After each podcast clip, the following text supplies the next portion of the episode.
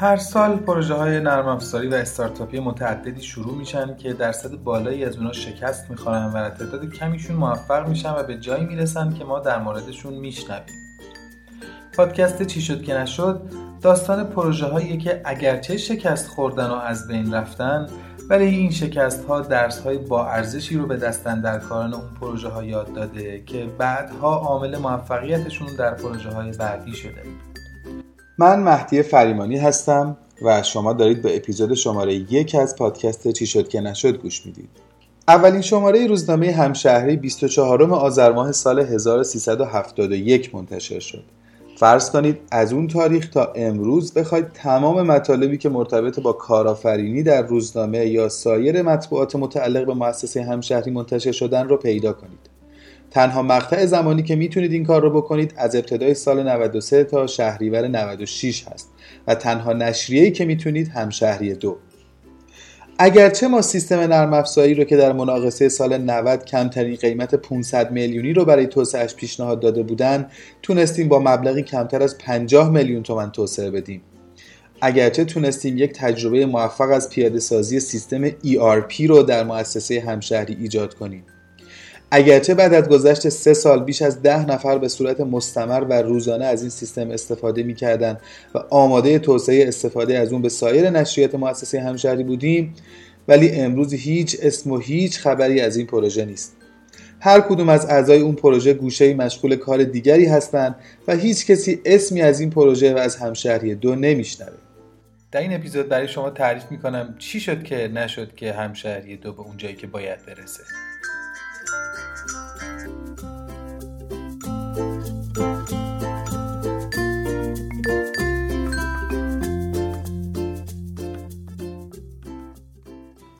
اولین شماره روزنامه همشهری اولین روزنامه تمام رنگ ایران در 24 آذر سال 1371 منتشر شد. همشهری یکی از شناخته شده ترین برندهای ایرانیه. احتمالا شما هم همشهری رو به خاطر روزنامه پرتیراژ و نیازمندی های همشهریش می‌شناسید. نیازمندی های قطوری که برای تهرانی ها چاپ می‌شد و نبز اقتصاد شهری رو در دهه 70 و 80 در دست داشت. بیشتر مردم تهران حداقل یک بار از نیازمندی های همشهری استفاده کردن. حالا یا برای اجاره دادن یا اجاره کردن یک خونه یا برای استخدام شدن یا جذب نیرو پیدا کردن شماره لوله بازکنی یا حتی خرید وام و یا یک نیاز روزمره دیگه. من در دو مقطع زمانی یکی از آبان 89 تا اردیبهشت 91 و دیگری از مرداد 93 تا اسفند 96 در مؤسسه همشهری کار کردم. در مرداد سال 93 برای دومین بار در همشهری مشغول به کار شدم. من با آقای قربانزاده سردبیر و مدیر مسئول روزنامه به صورت مستقیم کار می‌کردم. اولین کاری که به من محول شد طراحی و پیاده سازی سیستم کنداکتور همشهری دو بود. خب اینجا از دو تا عبارت استفاده کردم که لازم تعریفشون کنم. اولیش همشهری دو. همشهری دو چیه؟ همشهری دو با سردبیری تقی خورسندی و یک تیم ده نفره از دبیران محتوا هشت صفحه لایی روزنامه همشهری بود که موضوعش سبک زندگی ایرانی اسلامی و به صورت یک ویژنامه یا feature magazine منتشر می‌شد یعنی مطالبش برخلاف خود روزنامه همشهری روزانه تولید نمی شدن بلکه از قبل مطالب مثل یک مجله تولید و انبار و در زمان مقرری منتشر می شدن خب حالا کنداکتور چیه؟ کنداکتور یک سنده که توش میگه که در یک رسانه با برنامه منظم پخش چه برنامه هایی در چه زمان هایی باید منتشر بشه. در واقع کنداکتور یک جدول پخشه که توی برنامه های تلویزیونی یا توی رویدادها یا رسانه های مکتوب و یا جاهای دیگه ازش استفاده میشه. به عنوان مثال توی کنداکتور یک رویداد نوشته میشه که ساعت 8 برنامه شروع میشه و 8 تا 8 و 5 دقیقه قرآن و سرود ملی و 8 تا 5 دقیقه خوش آمدگوی مجریه و به همین ترتیب تا آخر برنامه معلوم میشه که چه اتفاقاتی قراره که بیفته. توی یک رسانه چاپی هم ما همچین چیزی رو داریم. رسانه های چاپی حرفه‌ای در دنیا بر اساس یک کنداکتور یک پارچه و به صورت منظم منتشر میشن. اینکه در بخش ها و صفحات مختلف چه مطالبی قراره منتشر بشن و هر مطلب توسط چه کسی باید تولید بشه و چیزایی از این قبیل. روزنامه ها و مجلات بزرگ دنیا نرم افزارهای مختلفی دارن که بهش اتوماسیون تحریریه میگن. بعضی هاشون از شرکت های معروف این سیستم رو خریدن و خیلی از اونها مثل گاردین یا نیویورک تایمز هم سیستم نرم افزاری خودشون رو توسعه دادن و بعدها با فروش مجوز استفاده از اون سیستم به سایر رسانه ها درآمدزایی هم کردن. در واقع کاری که ما داشتیم شروع می کردیم شروع همچین پروسه ای بود خب حالا بیایید ببینیم نیاز اولیه از کجا اومده بود تغییر خورسندی مجبور بود با ده نفر دبیر مختلف همکاری کنه که هر کدوم از اون دبیرا با چندین خبرنگار، تصویرساز، عکاس و صفحه آرا همکاری می‌کردن. همیشه چندین مطلب زیر نظر هر کدوم از این دبیرا در حال تولید بود. آقای خورسندی با استفاده از اکسل و اخلاق مهندسی که داشت سعی می‌کرد دبیرانش رو منظم نگه داره تا بتونن سر زمانش یعنی 48 ساعت قبل از زمان ارسال فایل اون روز همشهری دو به چاپخونه مطالبش رو صفحه شده و تکمیل کرده باشن. با این حال جمعآوری اطلاعات و تجمیع و یکپارچه کردن اونها وقتی پای تعداد زیادی سوژه مطلب در میون باشه کار دشواریه. این بود که به فکر افتاد که با یک نرم افزار ساده Access یا یک همچین چیزی سیستمی برای منظمتر شدن کارش در اختیار داشته باشه کار از طریق خورسندی به آقای قربانزاده و از ایشون به من ارجاع شد و من اولین نسخه نیازسنجی نرم افزار رو در تاریخ 26 مهر ماه سال 1393 تهیه و به جریان انداختم. توسعه دهنده نرم افزار همشهری دو دوست خوب من مشتبا نیکنام بود که پروژه های موفق زیادی رو در کنار هم انجام دادیم و نرم افزار همشهری دو از لحاظ کیفیت و عملکرد نرم افزار یکی از پروژه های کاملا موفق ماست که به تمام نتایج عملکردی خودش دست پیدا کرد. حالا اینی که گفتم یعنی چی؟ یعنی اون عملکردهایی که در زمان نیازسنجی انتظار داشتیم نرم افزار اونها رو انجام بده رو با صحت و کیفیت کامل برای دو سال و نیم انجام داد و تعداد کاربرانش در روزنامه همشهری به ده ها نفر رسید. ما نرم افزار همشهری دو رو با استفاده از زبان PHP و framework CodeIgniter توسعه دادیم و رابط کاربریش رو هم با Bootstrap آماده کردیم. ایمان مشعلچیان، مهیار زاهد، دانیال معمار، محسن امین، کامران بارنجی از جمله دوستان خوب من هستند که اون موقع جزو تیم دبیران همشهری دو بودن و من از همینجا به همه اونها اگر این پادکست رو گوش میدن سلام می‌کنم و آرزو می‌کنم که هر جایی که هستند شاد و موفق باشن. تغییر همیشه با درد و خونریزی همراهه. به وجود آمدن یک سیستم و ساختار جدید برای انجام منظمتر کارها جدایی از همه جنبه های فنی و نرم افزاری که داره شامل یک پروژه مدیریت تغییر هم هست. چنین تغییر زیرساختی در بسیاری از سازمان های عمومی به دلیل مقاومت افراد با شکست مواجه میشه. بعد از انتشار اولین نسخه نرم افزار تحت به مدیریت سوژه های همشهری دو اغلب دبیران همونطوری که پیش بینی می‌شد روی خوشی به نرم افزار نشون ندادن. خب البته این طبیعی هم بود. استفاده از یک سیستم جدید برای ثبت کردن فعالیت ها یک کار اضافی رو بهشون تحمیل کرده بود و البته هنوز در مقابل این تلاش مضاعف معلوم نبود چی قرار گیرشون بیاد. ولی جدیت و تمرکزی که تغییر خورسندی بر پیاده سازی نرم افزار داشت و حمایتی که مدیر ارشد مجموعه دکتر قربانزاده از اجرایی شدن سیستم می‌کرد و روند گفتگویی که بین تیم توسعه نرم افزار و دبیران شکل گرفت باعث شد پروژه با سرعت به رشد خودش ادامه بده این رشد تا اواخر سال 93 ادامه داشت و امکانات بیشتری به نرم افزار افزوده شد. دبیران همشهری دو هم تا اون زمان مزایای استفاده از نرم افزار رو چشیده بودند و به مرور علاقمندی بیشتری به استفاده از نرم افزار نشون می‌دادند و دیگه خودشون هم درگیر پروژه شده بودند و پیشنهادات متعددی برای بهبود نرم افزار مطرح می‌کردند. اتفاقی که در اون مقطع زمانی باعث به حاشیه رفتن توسعه این نرم افزار شد طرح ایده جدیدی با عنوان سبقت مجاز بود که امیدوارم زمانی بتونم به صورت مفصل راجع بهش صحبت کنم با شروع این پروژه جدید توان و تمرکز ما تا مدت طولانی از توسعه همشهری دو منحرف شد. اواخر سال بعد یعنی دیماه 94 بود که دوباره فرصت به توسعه نرم افزار همشهری دو رسید. در فاز دوم نرم افزار امکاناتی مثل گزارش عملکرد دبیران همشهری دو دریافت و ثبت بازخوردهای مخاطبان از طریق پیامک و امکانات مفصل در زمینه مدیریت مالی عملکرد همکاران همشهری دو به نرم افزار اضافه شد.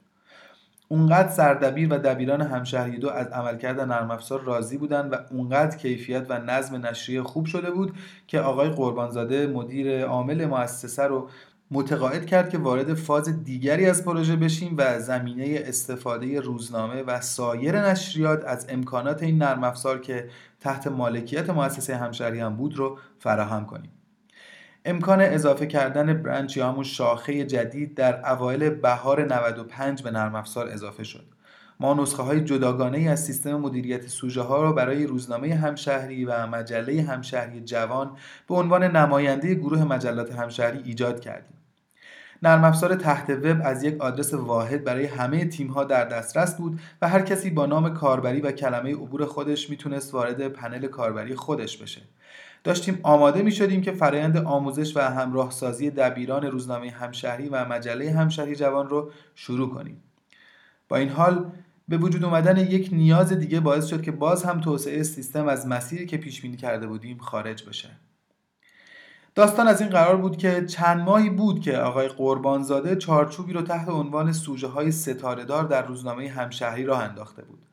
دبیران صفحات مختلف روزنامه موظف بودن از بین سوژه های ستارهداری که توسط تیم سردبیری روزنامه مشخص می‌شد هر هفته حداقل چند مطلب رو کار کنند. حالا این یعنی چی؟ بذارید اینطور توضیح بدم. در دنیای روزنامه نگاری مفهومی وجود داره به نام روزنامه نگاری تحقیقی. من البته روزنامه نگار نیستم ولی اونقدری که شنیدم و خوندم و فهمیدم روزنامه نگاری تحقیقی یا همون اینوستیگیتیو جورنالیزم سعی می‌کنه که با کنکاش در ابعاد مختلف یک سوژه مهم که دغدغه بخشی از مردمه و با نوشتن و انتشار مقالات، گزارش ها و مصاحبه با افراد مختلف در جهت پیشرفت طولی یا ارزی اون سوژه اقدام کنه.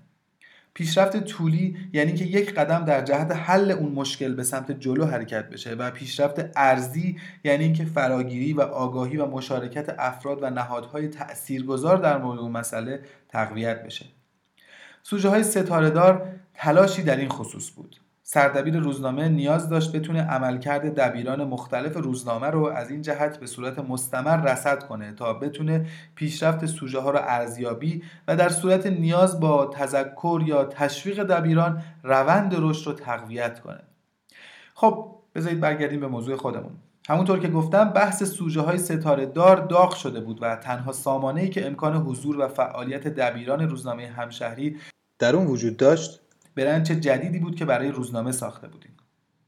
برنامه ما این بود که در نسخه های برند شده نرم افزار همشهری امکانات پایه نرم افزار که در تمام رسانه های مؤسسه قابل استفاده بود به نشریات مختلف ارائه بشه.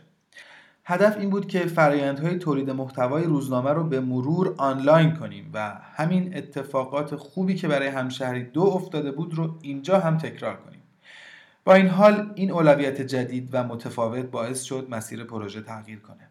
پیچیدگی های مربوط به ثبت و گزارشگیری های مربوط به سوژه های ستارهدار عملا سیستم رو به سمتی برد که به جای اینکه دبیران روزنامه همشهری کاربر سیستم بشن و سیستم به صورت غیر متمرکز فعالیت کنه صرفا یک نفر آرش نهاوندی عزیز به عنوان اپراتور همه کارها رو داخل سیستم انجام بده.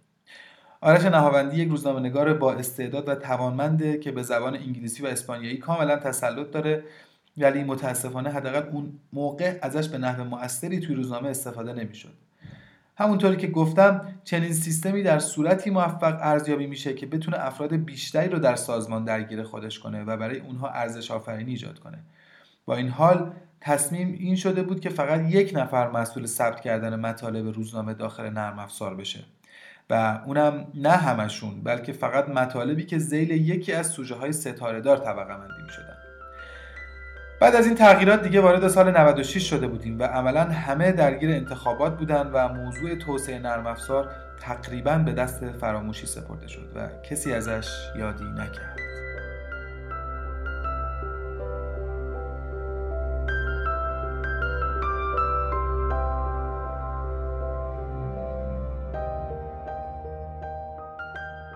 خب حالا که با روند شکلگیری پروژه و مسیر توسعهش آشنا شدید بیاید از یک زاویه دیگه هم به پروژه نگاه کنیم.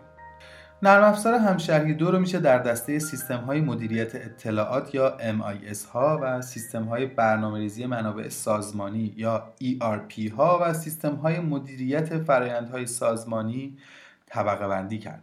با این حال شاید دقیق ترین دستبندی که بشه این نرم افزار رو جزوی از اون دونست دسته نرم افزارهای اتوماسیون تحریریه مطبوعاتیه.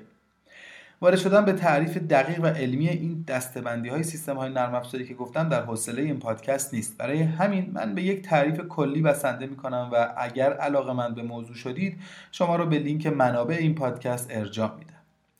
نقطه مشترک همه این سیستم های نرم افزاری که گفتم اینه که سعی می‌کنن با استفاده از فناوری اطلاعات یا همون آیتی روابط بین افراد و مصرف منابع موجود در سازمان رو به بهینه ترین حالت ممکن در بیارن تا سازمان بتونه با هزینه کمتر از منابع مختلفی که در اختیار داره از جمله منابع انسانیش استفاده کنه و به نتایج بهتری دست پیدا کنه.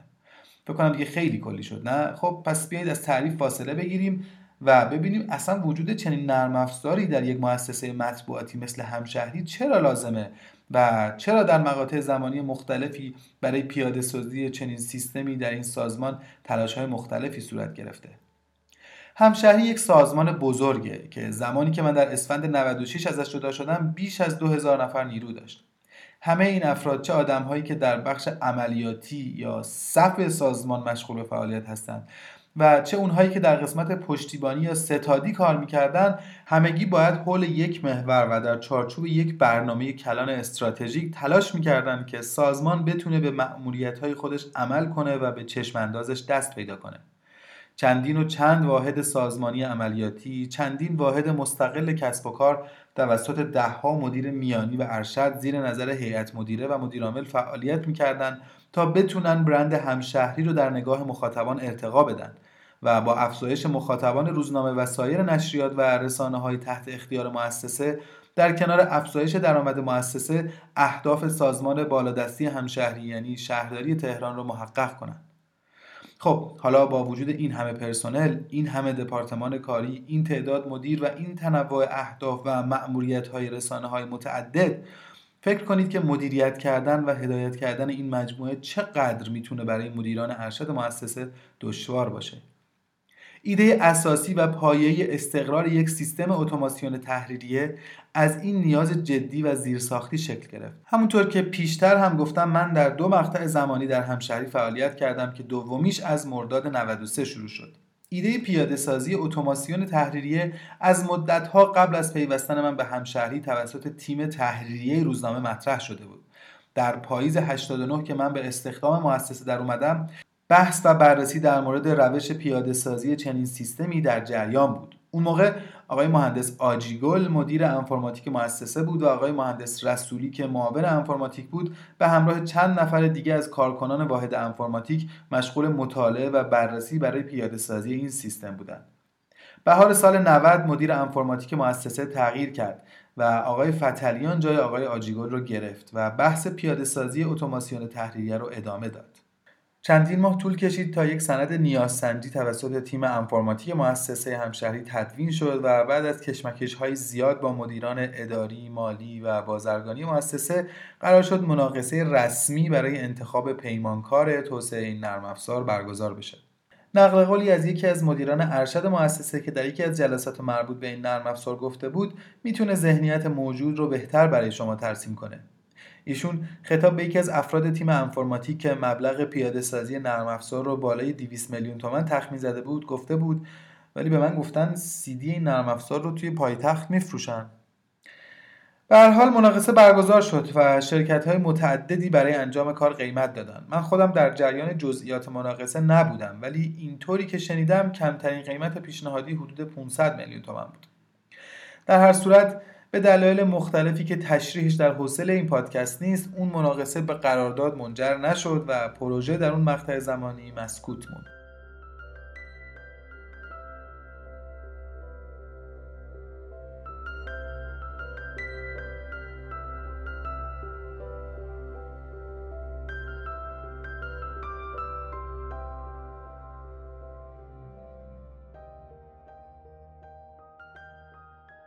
خب اجازه بدید کمی هم راجع به جنبه های مثبت و موفقیت های پروژه اتوماسیون تحریری همشهری دو صحبت کنیم. پروژه همشهری دو رو از دو جنبه میشه موفق دونست. اولین جنبه از لحاظ تعداد و تنوع امکانات کیفیت عمل کرد و رضایت کاربران هست. به عنوان یک پروژه نرم افزاری همشهری دو یکی از موفق ترین نرم افزارهایی که من تا به حال طراحی و تولید اونها را مدیریت کردم. بذارید با شرح عملکرد این نرم افزار خیلی ساده بهتون توضیح بدم که چرا من این نرم افزار را از لحاظ عمل کردی پروژه موفقی می‌دونم.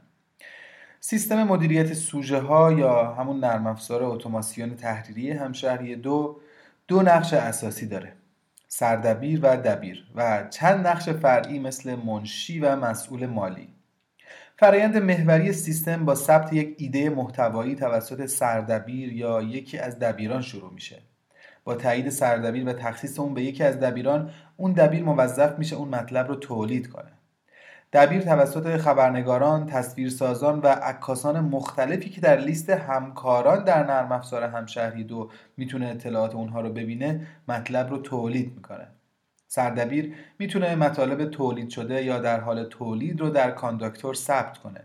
مطالبی که توی کانداکتور ثبت میشن باید 72 ساعت قبل از زمان چاپ صفحه شده و در وضعیت دپو شده و آماده انتشار باشند کنداکتور مطالب رو بر اساس وضعیت تولیدشون با رنگهای مختلفی نشون میده و این به سردبیر کمک می‌کنه تا بتونه عملکرد دبیران رو خیلی راحت ببینه و با سهولت بیشتری نظم در تولید محتوا رو مدیریت کنه. سردبیر بر اساس شاخصهای مختلفی مثل نظم دبیر و کیفیت محتوا به محتواهای ارسال شده توسط دبیران امتیاز میده. این امتیازات در پایان هر ماه به سردبیر کمک می‌کنه تا بتونه کارانه‌ای که به دبیران میده رو متناسب با عملکرد هر دبیر تنظیم کنه. برای تولید هر مطلبی افراد مختلفی با دبیر همکاری می‌کنند. دبیر زیل هر مطلب مشخص می‌کنه که کدوم همکاران برای تولید این مطلب فعالیت کردند و دستمزدی که بابت اون کار باید بهشون پرداخت بشه چقدره. به این ترتیب مسئولان مالی همشهری می‌تونن هر ماه گزارش کاملی از لیست حق و تحریرهای اون ماه داشته باشن که تولید این گزارشات هیچ وقتی از سردبیر نمی‌گیره و با یک کلیک انجام میشه. همین فرایند تا قبل از اینکه توسط نرم افزار انجام بشه چندین روز وقت سردبیر همشهری دو رو می‌گرفت. مخاطبان روزنامه همشهری به روش های مختلفی نسبت به مطالبی که در صفحات همشهری دو در روزنامه نوشته میشه واکنش نشون میدن. بازخوردهای تلفنی رو منشی همشهری دو می‌تونست روی هر کدوم از مطالب ثبت کنه و البته یکی از آخرین ویژگی هایی که به نرم افزار اضافه شده بود این بود که پیامک های ارسالی توسط مخاطبان با هدایت منشی مستقیما روی مطالب ثبت می. مدیریت ساختار معنایی مطالبی که در همشهری دو تولید می‌شد با استفاده از یک سیستم مدیریت کلیدواژه ها انجام می‌شد ما با پیاده سازی رابطه ترادف تونستیم برای اولین بار یک ساختار معنایی برای مطالب تولید شده در همشهری دو ایجاد کنیم.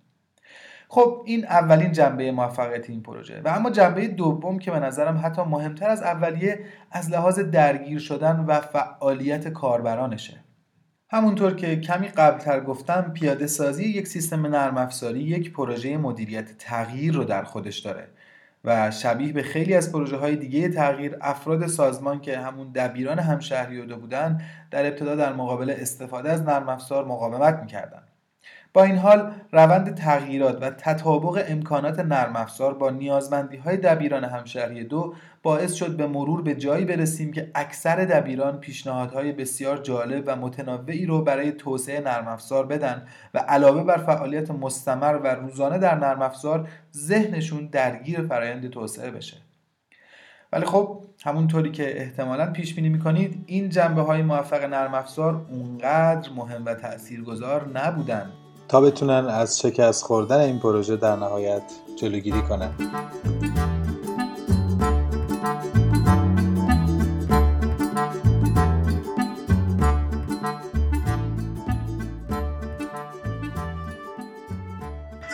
از بین هزاران هزار پروژه و ایده‌ای که عملیاتی شدن ما فقط اونایی رو به خاطر میاریم و در موردشون حرف می‌زنیم که سری توی سرها در آوردن و مطرح شدن. ولی خب خیلی کسی راجع به پروژه هایی که شکست خوردن حرف نمی‌زنه. این حرف نزدن باعث میشه ما راجع به مهمترین چیزهایی که می‌تونه باعث شکست سایر پروژه ها و کسب و کارها بشه هم صحبت نکنیم. شکست می‌تونه دلایل متنوعی داشته باشه. از همپاشیدن تیم، عدم تطابق محصول با نیاز و استفاده نشدن محصول، کمبود منابع مالی، زمانبندی نادرست و بحرانهای مدیریتی از جمله این دلایل می‌تونن باشن. با پیش بینی کردن بحران ها و مدیریت کردن صحیح اونها می‌تونیم شانسمون رو برای مقابله و غلبه کردن بر اونها افزایش بدیم. با این حال همیشه هم اینطور نیست که ما بتونیم جلوی اتفاقات رو بگیریم. بعضی از اتفاقات مثل بهمن طوری روی سر یه پروژه خراب میشه که تنها کاری که میشه کرد اینه که جونتو برداری و فرار کنی تا زیر آوار همراه با پروژه دفن نشی. یک همچین اتفاقی هم برای همشهری دو افتاد. البته بهمنی که روی سر همشهری دو آوار شد آش رو با جاش از بین برد داستان از بعد از به قدرت رسیدن دوستان اصلاح طلب در انتخابات شورای شهر تهران و استقرار تیم مدیریتی جدید مؤسسه همشهری شروع شد. من خودم از جمله کسانی بودم که توی انتخابات قبلی همیشه به نامزدهای اصلاح طلب رأی می‌دادم. ولی متاسفانه عملکرد اصلاح طلبان حداقل در مورد مؤسسه همشهری باعث شد که در انتخاب هایی که کردم به صورت جدی تردید کنم. برای من و بقیه قابل پیش بینی بود که مدیران اصلاح طلب حضور یک سردبیر با نگرش اصولگرایانه رو در رأس رسانه همشهری دو تحمل نکنن و عوضش کنن خب البته برای من خوشایند نیست که بپذیرم نگرش سیاسی افراد مبنای انتخابشون برای برهوته گرفتن یک نقش اجرایی باشه. ولی با این وجود قابل درکه که شورای اصلاح طلب بخواد میوه پیروزی در انتخابات رو بچینه و نگرش های سیاسی خودش رو در رسانه شهرداری منعکس کنه. با این حال نه من و نه هیچ کدوم از همکارانم در همشهری فکر نمی کردیم تیم مدیریتی جدید کل همشهری دو رو از هم بپاشونه. علاوه بر آقای خورسندی اصولگرا که به دنبال نخود سیاه به یک اتاق حاشیه‌ای در طبقه چهارم همشهری تبعید شد مدیران جدید همشهری همه دبیران همشهری دو را هم پراکنده کردند. هر کسی رو فرستادن یک گوشه‌ای و یک کاری بهش دادن. و در واقع کاری که انجام شد این بود که تیمی رو که سه سال طول کشیده بود تا چرخدنده های افرادش روی هم به این کیفیت جفت بشه یک شبه متلاشی کردن. در چنین شرایطی عملا نرم افزار با وجود ظرفیت های فنیش دیگه بیخاصیت شده بود.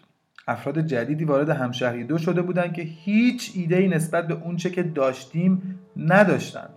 در نتیجه طبق درخواست آقای دلیری سردبیر جدید همشهری نسخه کاملا جدیدی از همون نرم افزار بدون داده های قبلی در اختیارشون قرار گرفت.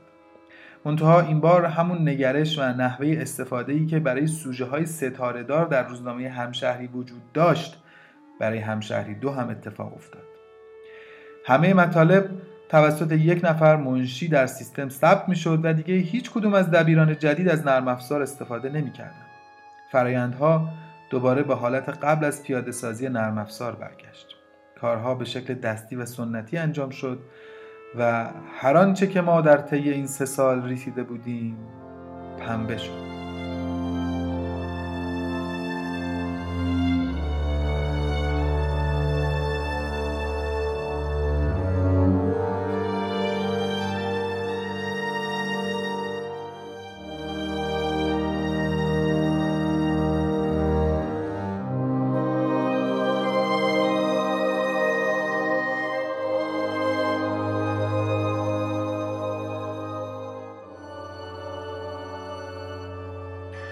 فکر کردن به روند و سرنوشت نرم افزار مدیریت سوژه های همشهری دو برای من هنوز هم تلخه. با این حال این تلخی چند تا درس مهم برای من داشت که سعی می‌کنم در این بخش انتهایی از اولین اپیزود پادکست چی شد که نشد به اونها اشاره کنم. اولین درس مهم برای من لزوم و اهمیت تمرکزه. اگر ما در دو مقطع زمانی که مشغول دو پروژه دیگه در همشهری شدیم تمرکزمون رو روی همشهری دو حفظ کردیم و کاربران بیشتری رو درگیر پروژه کردیم احتمال شکست پروژه کاهش پیدا کرد فرض کنیم که علاوه بر دبیران همشهری دو حدود 700 نفر همکار همشهری دو هم کاربر نرم افزار شده بودند. و یا ما تونسته بودیم وبسایت همشهری دو رو راه بندازیم و ارتباط مستقیمی بین تحریریه همشهری دو و مخاطبان همشهری ایجاد کنیم. احتمالا توی این شرایط هزینه حذف کردن دبیران و سردبیر همشهری دو برای تیم مدیریتی جدید بیشتر می‌شد و شاید ما می‌تونستیم نرم افزار رو حفظ کنیم. یا مثلا اگر تیم صفحه بندی و کاربران چاپخونه همشهری رو هم وارد فرایندهای نرم افزاری می‌کردیم حتما در چنین شرایطی تیم مدیریتی جدید اهمیت بیشتری به نرم افزار می‌دادند و قبل از متلاشی کردن این ساختار ارزشمند بیشتر فکر می‌کردن. در آموخته دوم من نه از شکست بلکه از موفقیت های نسبی همشهری دو بود. اگر پروژه تغییر همشهری دو موفق شد و اگر بعد از سه سال دبیران همشهری دو با اون همه اشتیاق از این نرم افزار استفاده می‌کردن به نظر من یکی از دلایل پایبندی و تعهد مثال زدنی بود که تقیه خورسندی از خودش نشون داد و البته توسط آقای حسین قربانزاده هم حمایت شد.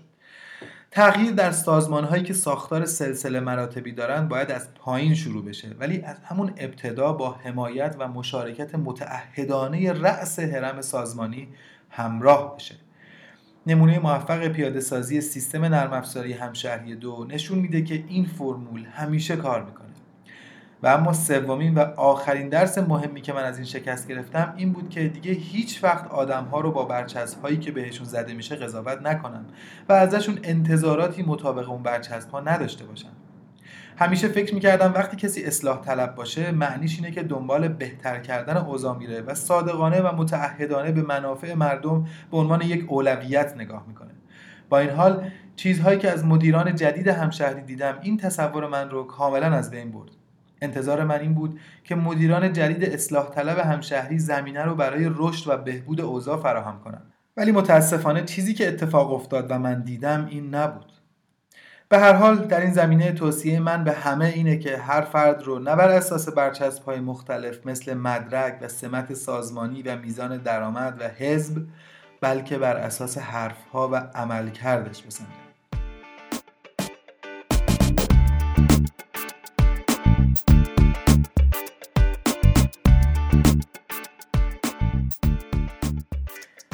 از شما ممنونم که تا اینجا همراه من بودید و به صدای من گوش دادید.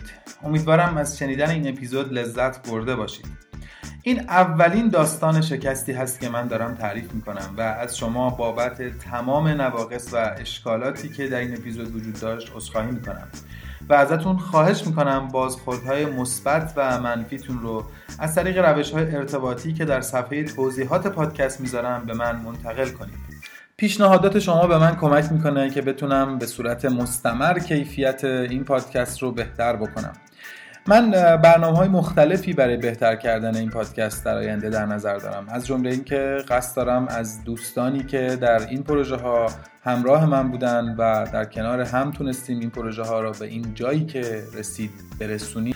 دعوت کنم تا به عنوان میهمان در پادکست حضور داشته باشن تا بتونیم از نقطه نظر اونها هم به ماجرا نگاه بکنیم و زاویه دید اونها را هم ببینیم.